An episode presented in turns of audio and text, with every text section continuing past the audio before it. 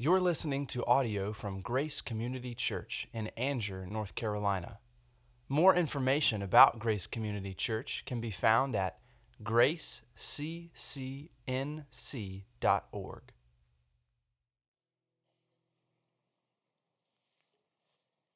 Well, good morning. I'm very glad you are here this morning. Uh, you expected someone else to be preaching this morning. I'll explain in just a moment.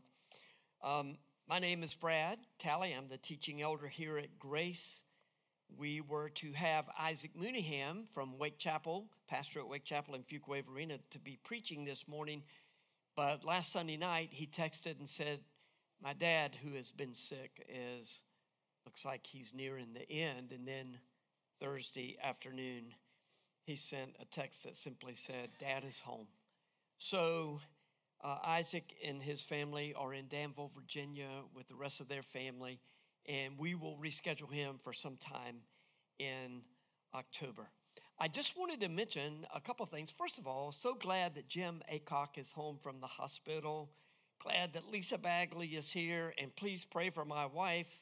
Allison, uh, who has cellulitis, she has lymphedema in her right arm from cancer earlier in her life, and occasionally it flares up, and it was really bad last night.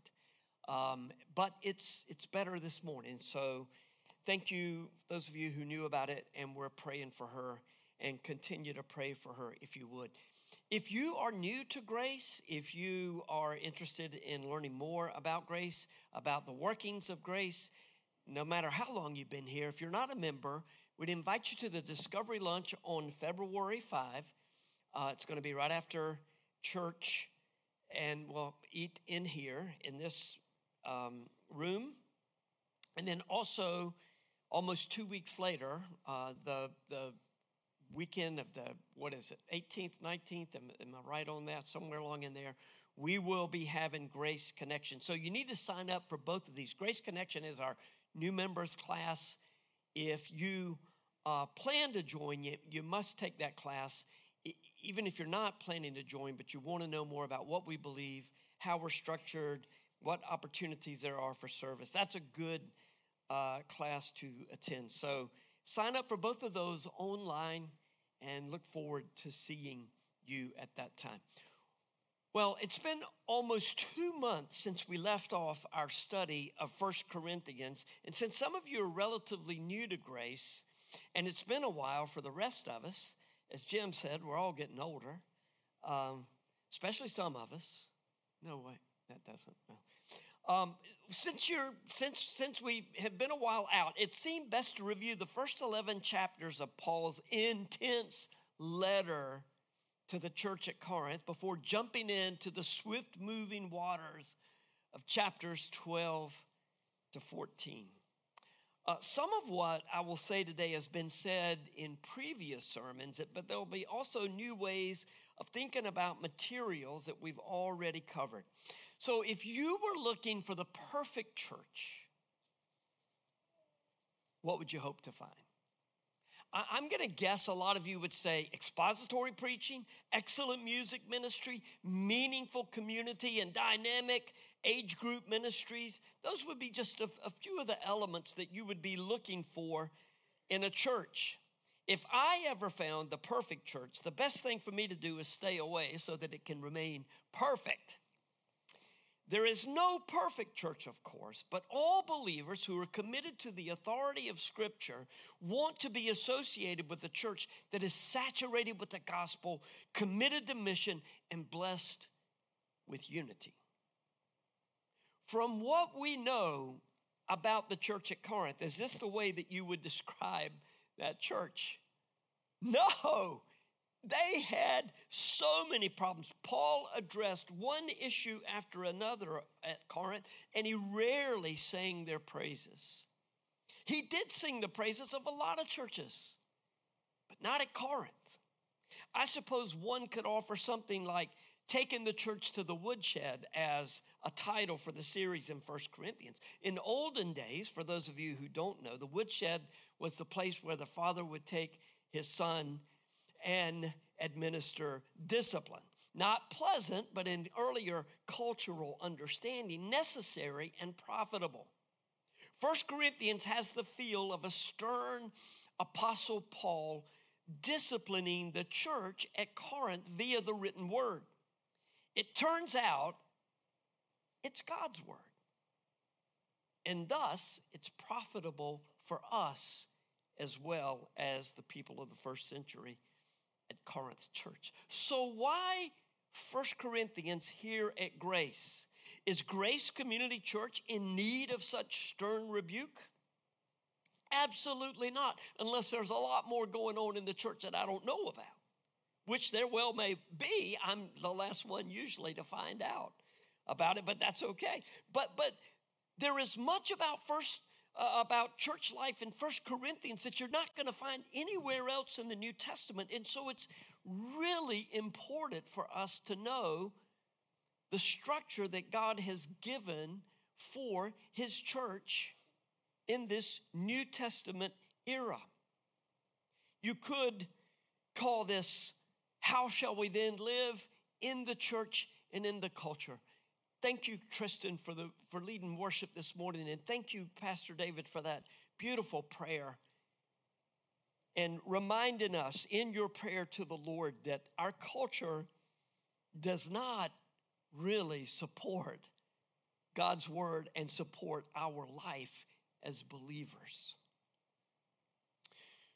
So, Paul had spent 18 months at Corinth, so he knew the people and practices quite well. And, and a lot of what he addresses in this letter was in response to reports from reliable sources and also from correspondence that had gone back and forth between Paul and the church. They asked him questions. So over and over, he's going to say, Now, concerning this, concerning that. That's what it's going to be when we get to the teaching on spiritual gifts in the next few weeks, several weeks. So, before we take a few moments to get just a little background on the city, remind you of the little background uh, about the city in which the church resided, we'll go to the Word and read some of the verses that led to the title of our study Life in the Church with the Cross at the Center. The text for our reading this morning is 1 Corinthians 1 18 through 25, and then 2 1 through 5. So if you would please stand in honor of the word as it's being read, I will be reading from the English Standard Version. For the word of the cross is folly to those who are perishing. But to us who are being saved, it is the power of God. For it is written, I will destroy the wisdom of the wise, and the discernment of the discerning I will thwart. Where is the one who is wise? Where is the scribe? Where is the debater of this age? Has not God made foolish the wisdom of this world? For since in the wisdom of God, the world did not know God through wisdom. It pleased God through the folly of what we preach to save those who believe. I can't help myself. I have to say a word about this. Think about this. Nobody can figure out God. And no one gets saved without the preaching of the word. Now, you may have read a Gideon Bible and it tells you the plan of salvation. That's somebody preaching the word. The word carried on from one generation to the next. That's how we're saved. For since in the wisdom of God, the world did not know God through wisdom, it pleased God through the folly of what we preach to save those who believe. Not just preaching up here, but any witness at all. For, the, for Jews demand signs and Greeks seek wisdom. But we preach Christ crucified, a stumbling block to Jews and folly to Gentiles. But to those who were called, both Jews and Greeks, Christ, the power of God and the wisdom of God. For the foolishness of God is wiser than men, and the weakness of God is stronger than men. And then in chapter 2, and I, when I came to you, brothers, did not come proclaiming to you the testimony of God with lofty speech or wisdom. For I decided to know nothing among you except Jesus Christ and Him crucified. And I was with you in weakness and in fear and much trembling. And my speech and message were not in plausible words of wisdom, but in demonstration of the Spirit and of power, so that your faith might not rest in the wisdom of men, but in the power of God. The Word of God for the people of God. Amen. Thank you and be seated.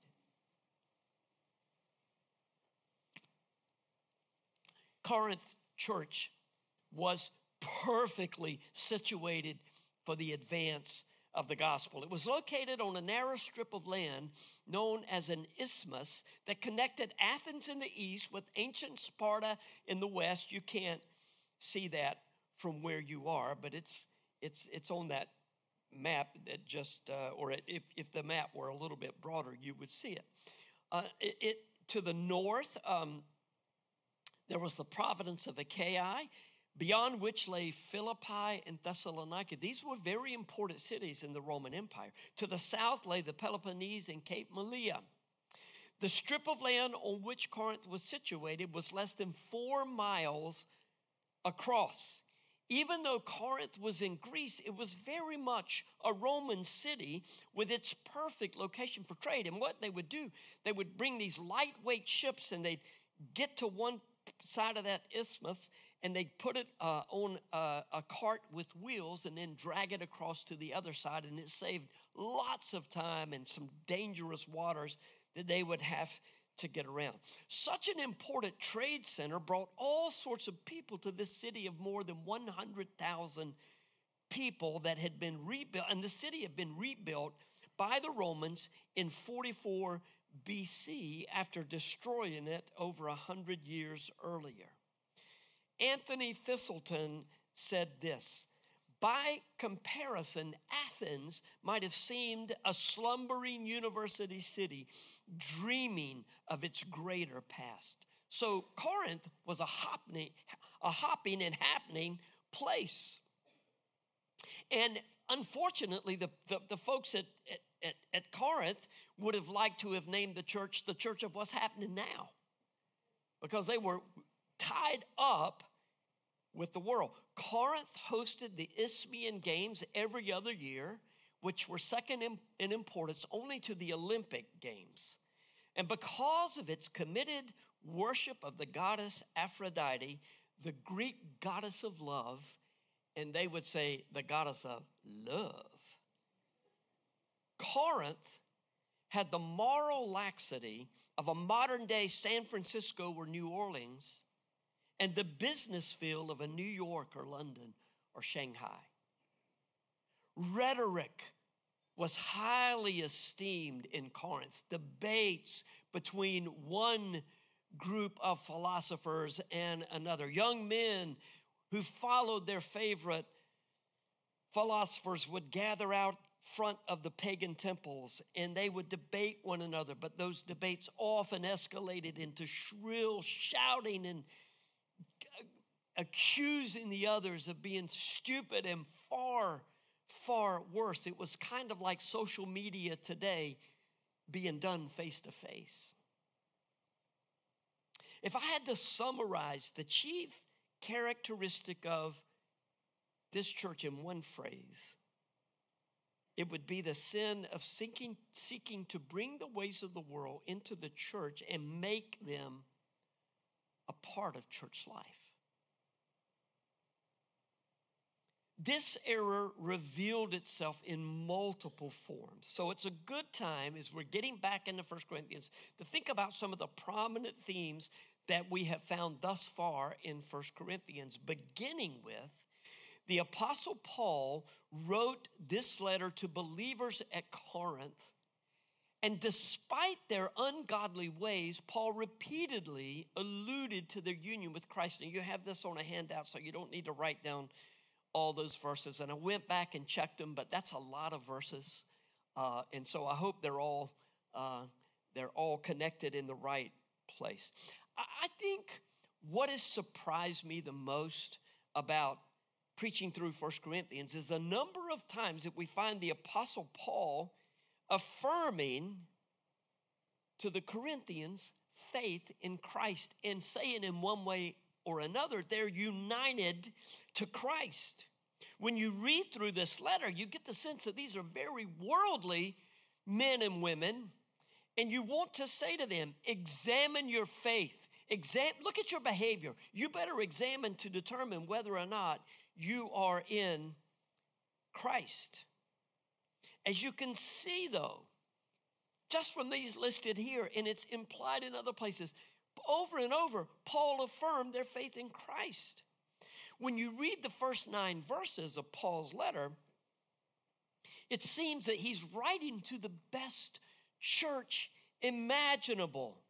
Notice in the, the emphasis, though, in Paul's introduction, that the focus is on what God has done for them in Christ. In an odd sort of way, really, this is really strange when you think about it. First Corinthians gives testimony to God's grace for our redemption. You often hear of one who needs to redeem himself or redeem herself. It's NFL playoff time, and everybody's looking to redeem. You know, we're all looking, but but look, we can't redeem ourselves when it comes to our relationship with God. If our redemption is not found in Christ, well, it's no redemption of all. Jesus, as we heard at the table, came to save us because we could not save ourselves. We cannot save ourselves. When we ask God to forgive us based on Jesus' death as a sacrifice for our sins, then we become his sanctified children. And one day, we will be presented guiltless before the Lord despite our failures. Look, I it's been a discouraging week for me. Been a very busy week for me. But I was discouraged this morning. But the Lord lifted me up in the word, in a devotional. Just encourage me this morning. You may be here thinking, what is wrong with me? Is, am I really? God loves you. If you've trusted Christ, you belong to Him. And it's not you holding on to Jesus as much as it is Jesus holding on to you. Rest in that. And when we rest in that, we can just live any way we want to, right? No, Paul says in 1 Corinthians. Not on your life, even though Paul repeatedly affirmed their faith, he mostly addressed their mismanagement of this life in Christ and in church. And so the second point is the prominent theme of the book. The centrality of the cross is more than a Christian motto, it is a way of life. When First Corinthians was written, both religious people and pagans alike thought it the most ridiculous notion ever proposed that the Savior of mankind would die a cruel death on a despicable Roman cross, which is why Paul said the preaching of the cross is a stumbling block to the Jews and folly to the Gentiles. Get this now, understand it now. No one is going to be impressed with the gospel message that Jesus' death on the cross saves us except those who believe. It's not going to be imp- so when you go into the world and you think, man, I got great news for you. It is good news. It's called that, euangelion. It's good news. That's a Greek word. It means good news. But they're not going to see it as good news. When you speak, you speak both life and death to people, and you don't know what you're speaking when you tell the gospel. But it's great news to us, but it is utter foolishness to the world. The preaching and believing of the gospel is where the power of God resides, though. When you first believe the gospel, your eyes are immediately open to the magnificent truth of God's redemption. Immediately. What seemed on the edge of craziness last week now seems the most, to be the most logical proposition anyone has ever made. Many new believers are amazed that everyone doesn't believe. You remember that, right? Those of you who were saved later in life. It's like, man, I get it now. Everybody should get this. It doesn't take long, though, to realize that, that most people consider what we believe to be foolish. So the Corinthians had tried to make the gospel acceptable for unbelievers. But Paul never let them forget that the cross is not simply a truth to be lived, but a, I mean, a truth to be believed, but a truth to be lived. Both our belief in Jesus and the behavior of believers are affected by whether we pursue a theology of glory or a theology of the cross. The definitions are on the handout, but the implications go well beyond our relationship with Christ, our initial confession of our sins and confessing Christ is Lord. They go well beyond what we believe about Jesus. Our commitment to one system or the other affects every area of our lives, as our third point indicates. Divisions in the church were addressed in view of the cross. Paul addressed these divisions, these divisions in the church that were centered around preachers, none of whom would have approved these factions. I follow this preacher, I follow that preacher, I follow that preacher. They would have said, What? Some said, I follow Jesus, but they were saying it in that way. And he's like, No, look, God has made us one in Christ. We all follow Jesus, but not saying it just so that we can then point to everybody else and say, You're stupid, you're stupid, you're stupid. And that's essentially what they were doing. Paul pointed to the cross of Christ. And he says that cross brings unity, not division. Jesus' willingness to give his life for us, and Paul's example of giving up his rights for the sake of his brothers and sisters, for the sake of the gospel, and for the sake of the lost, are clearly laid out in chapters 8 through 9. And when we were there in those two chapters, modern day application was made for living a cruciform or a cross centered life. And so those thoughts are included on the handout. They're just starter thoughts. And if you want a thousand more that are impossible to keep, read Amy Carmichael's If. Fourth, elitist attitudes and actions in Corinth church made a mockery of the body of Christ in multiple ways. The real division of the church went deeper than who preferred which preacher. The primary division was between those who were educated, wealthy, and enjoyed social status, and those who were not and did not. Paul asked pointedly in 1 Corinthians 4 7, what do you have that you did not receive? Your intelligence, your giftings, the fact that you grew up in a house where they taught you proper hygiene or somewhere along the way you learned it. What do you have that you do not that you did not receive? What was not a gift to you? And if then you received it, why do you boast as though you did not. Why boast? Well, it's because of what we do, isn't it? We need to feel good about ourselves. So if I can find somebody else who doesn't measure up in all of these areas, then I can feel good about myself. These attitudes in Corinth resulted in sinful behavior, including acceptance of sins that even the world refused to tolerate. You know it in 1 Corinthians 5, where the man was living with his stepmother, and Paul said, Even the lost think this is reprehensible and you accept it as if it's okay. The Corinthians prided themselves on a willingness to allow others to live any way that they wanted to. Hey, Jesus' blood covers all sins. I, I fear many congregations today do the same thing.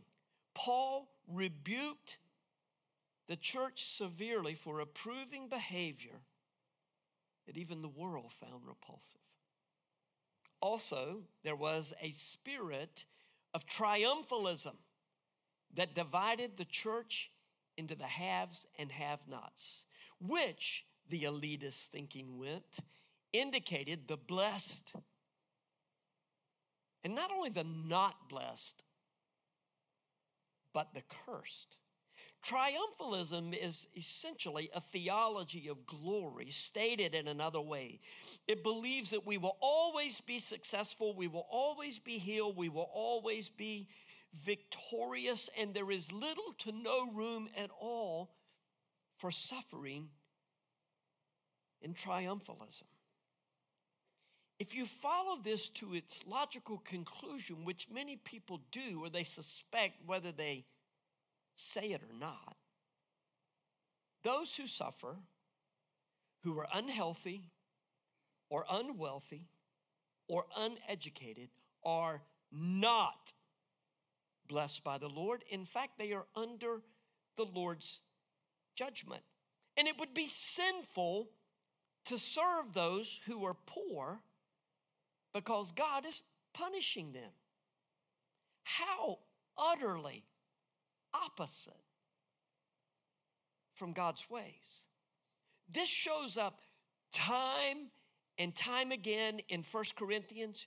You might not see it word for word in the text. Here's the interesting thing about this way that the book is written, and those of you who have been here all along have heard me say it several times.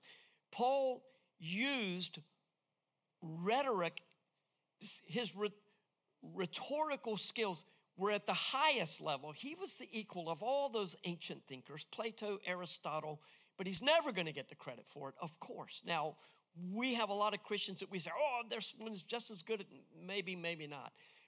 Paul was the equal. And he really shows it in ways in First Corinthians that you don't see in the other books that he's written, where he is addressing the educated, the philosophers, the, the, those who were brilliant with rhetoric, and, and saying all of that is nothing, but he was using the top level, he was using top level rhetorical skills to tell them that. And the poor, who he was defending and uneducated, often might not be able to even understand the arguments, but the people who needed to hear it, they got it. So, Paul says, can't have this. Next, believers taking believers to court could well have been the rich taking advantage of the poor through the legal system. How awful.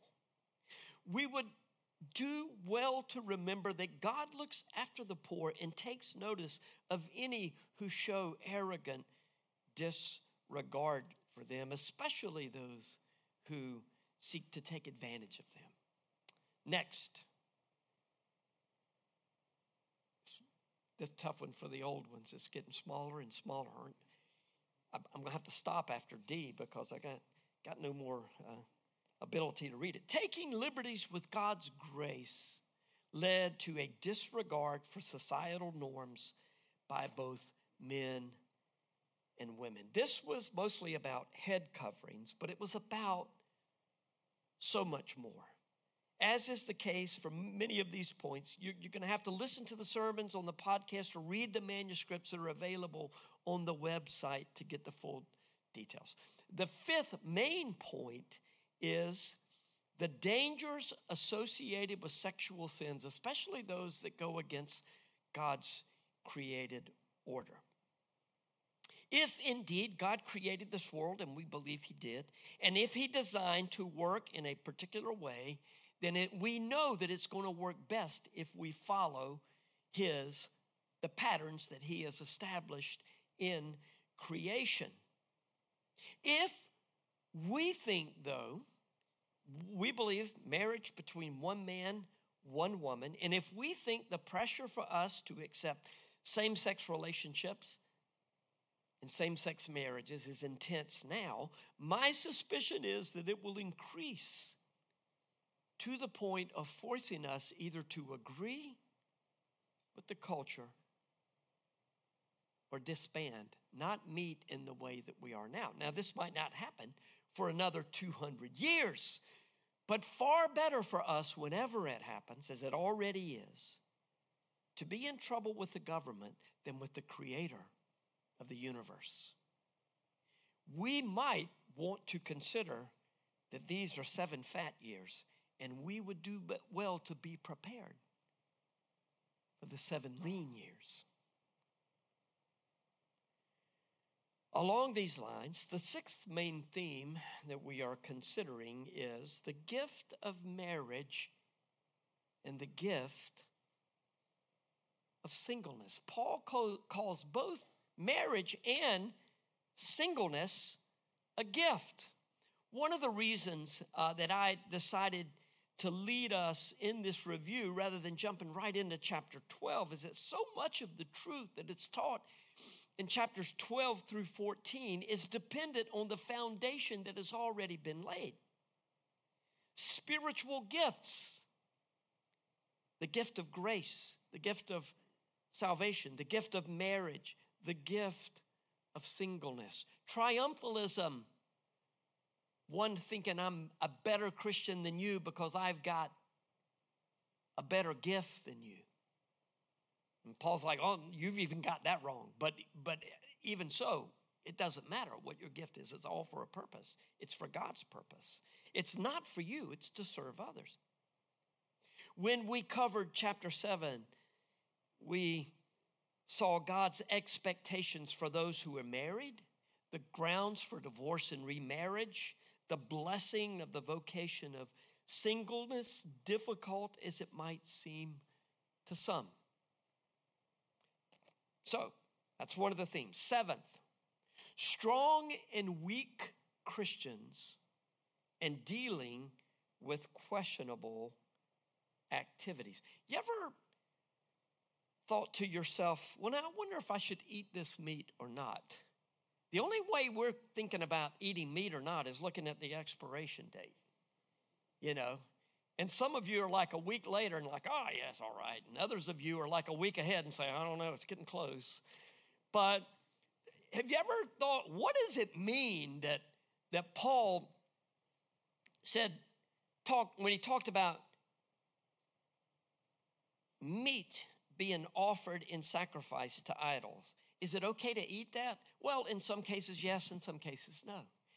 In this study, which really I've found to be maybe as fascinating as any section of scripture I've ever done, chapters 8 through 10. I loved going through those chapters, thinking about how we can discern which activities are acceptable for believers and which ones, while they may be acceptable for you, are not acceptable in this circumstances, and which are absolutely not allowed for believers.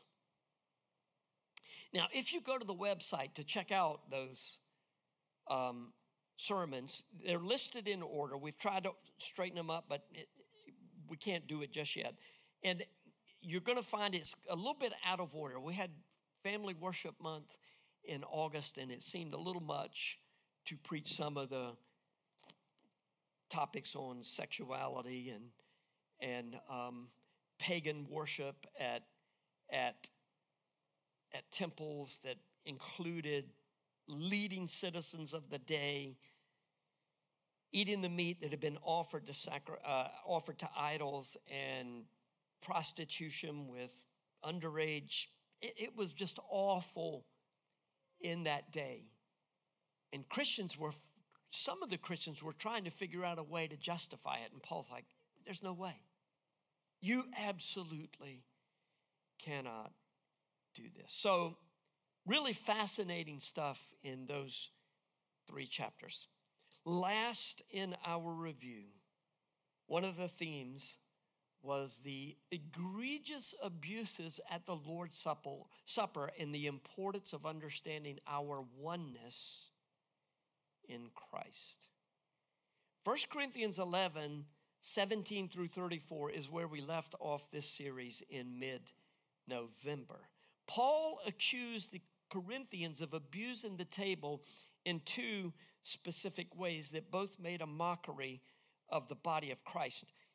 People would arrive for most likely for an evening service, and they had a love feast, and somewhere during the meal, love feast in a very appropriate way to name it, but somewhere along in the meal, they would eat the bread and drink the wine in remembrance of Christ's body. But the rich would get there early.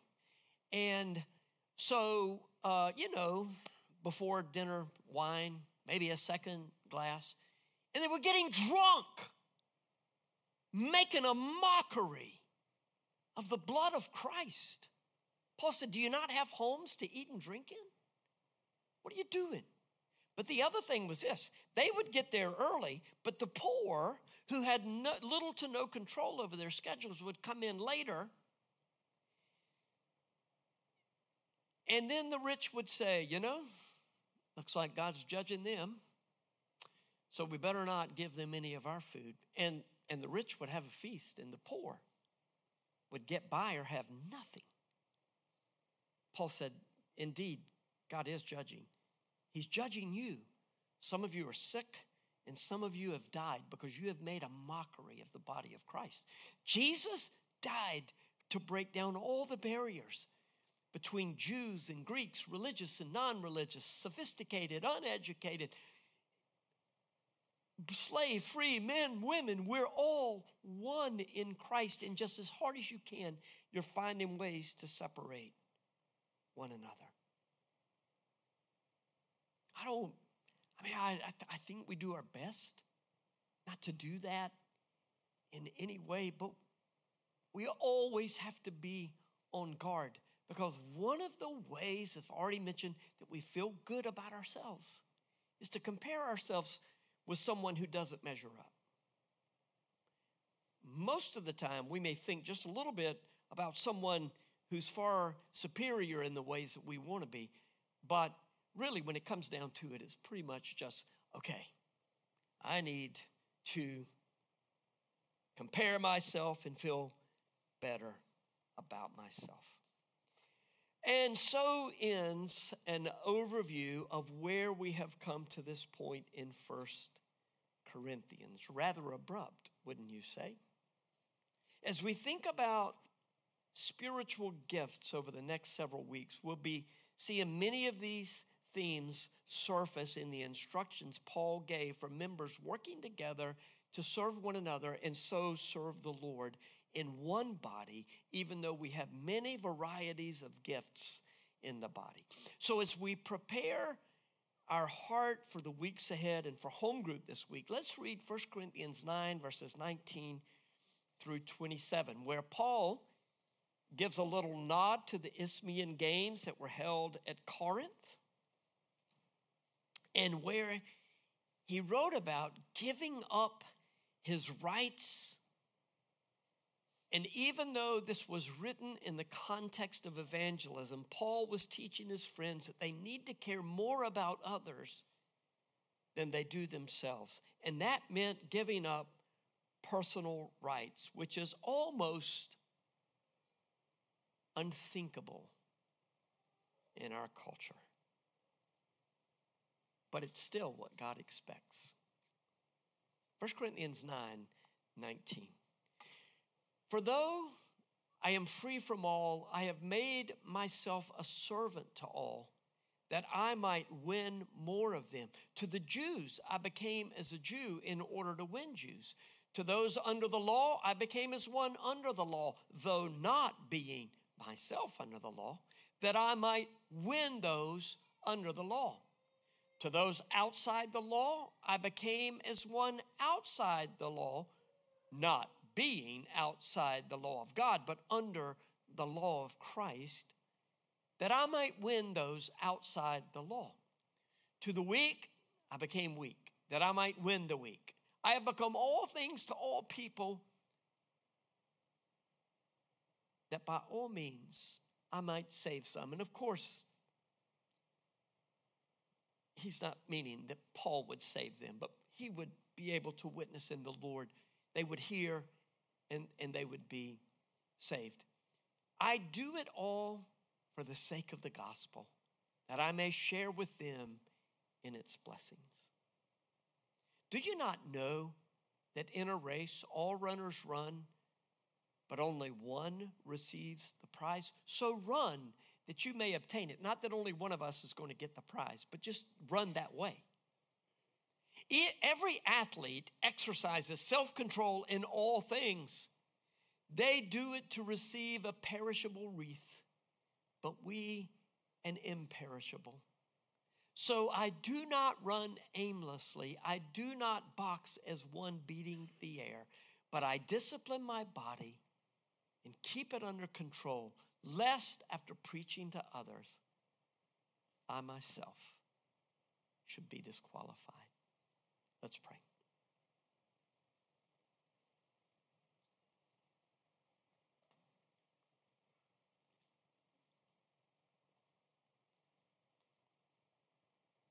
Father,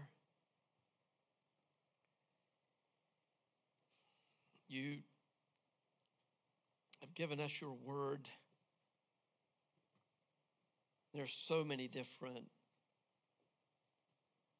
facets and dimensions to your word, and we learn even in these harsh letters of rebuke, we have learned from words of great encouragement in the New Testament, but we also learn from rebuke, and it's a warning as much as it is a corrective in many of these areas. We thank you for loving us enough to not let us live any way that we want to live. And Father, just pray this day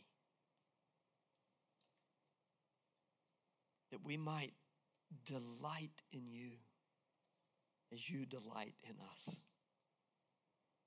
In Jesus' name, amen.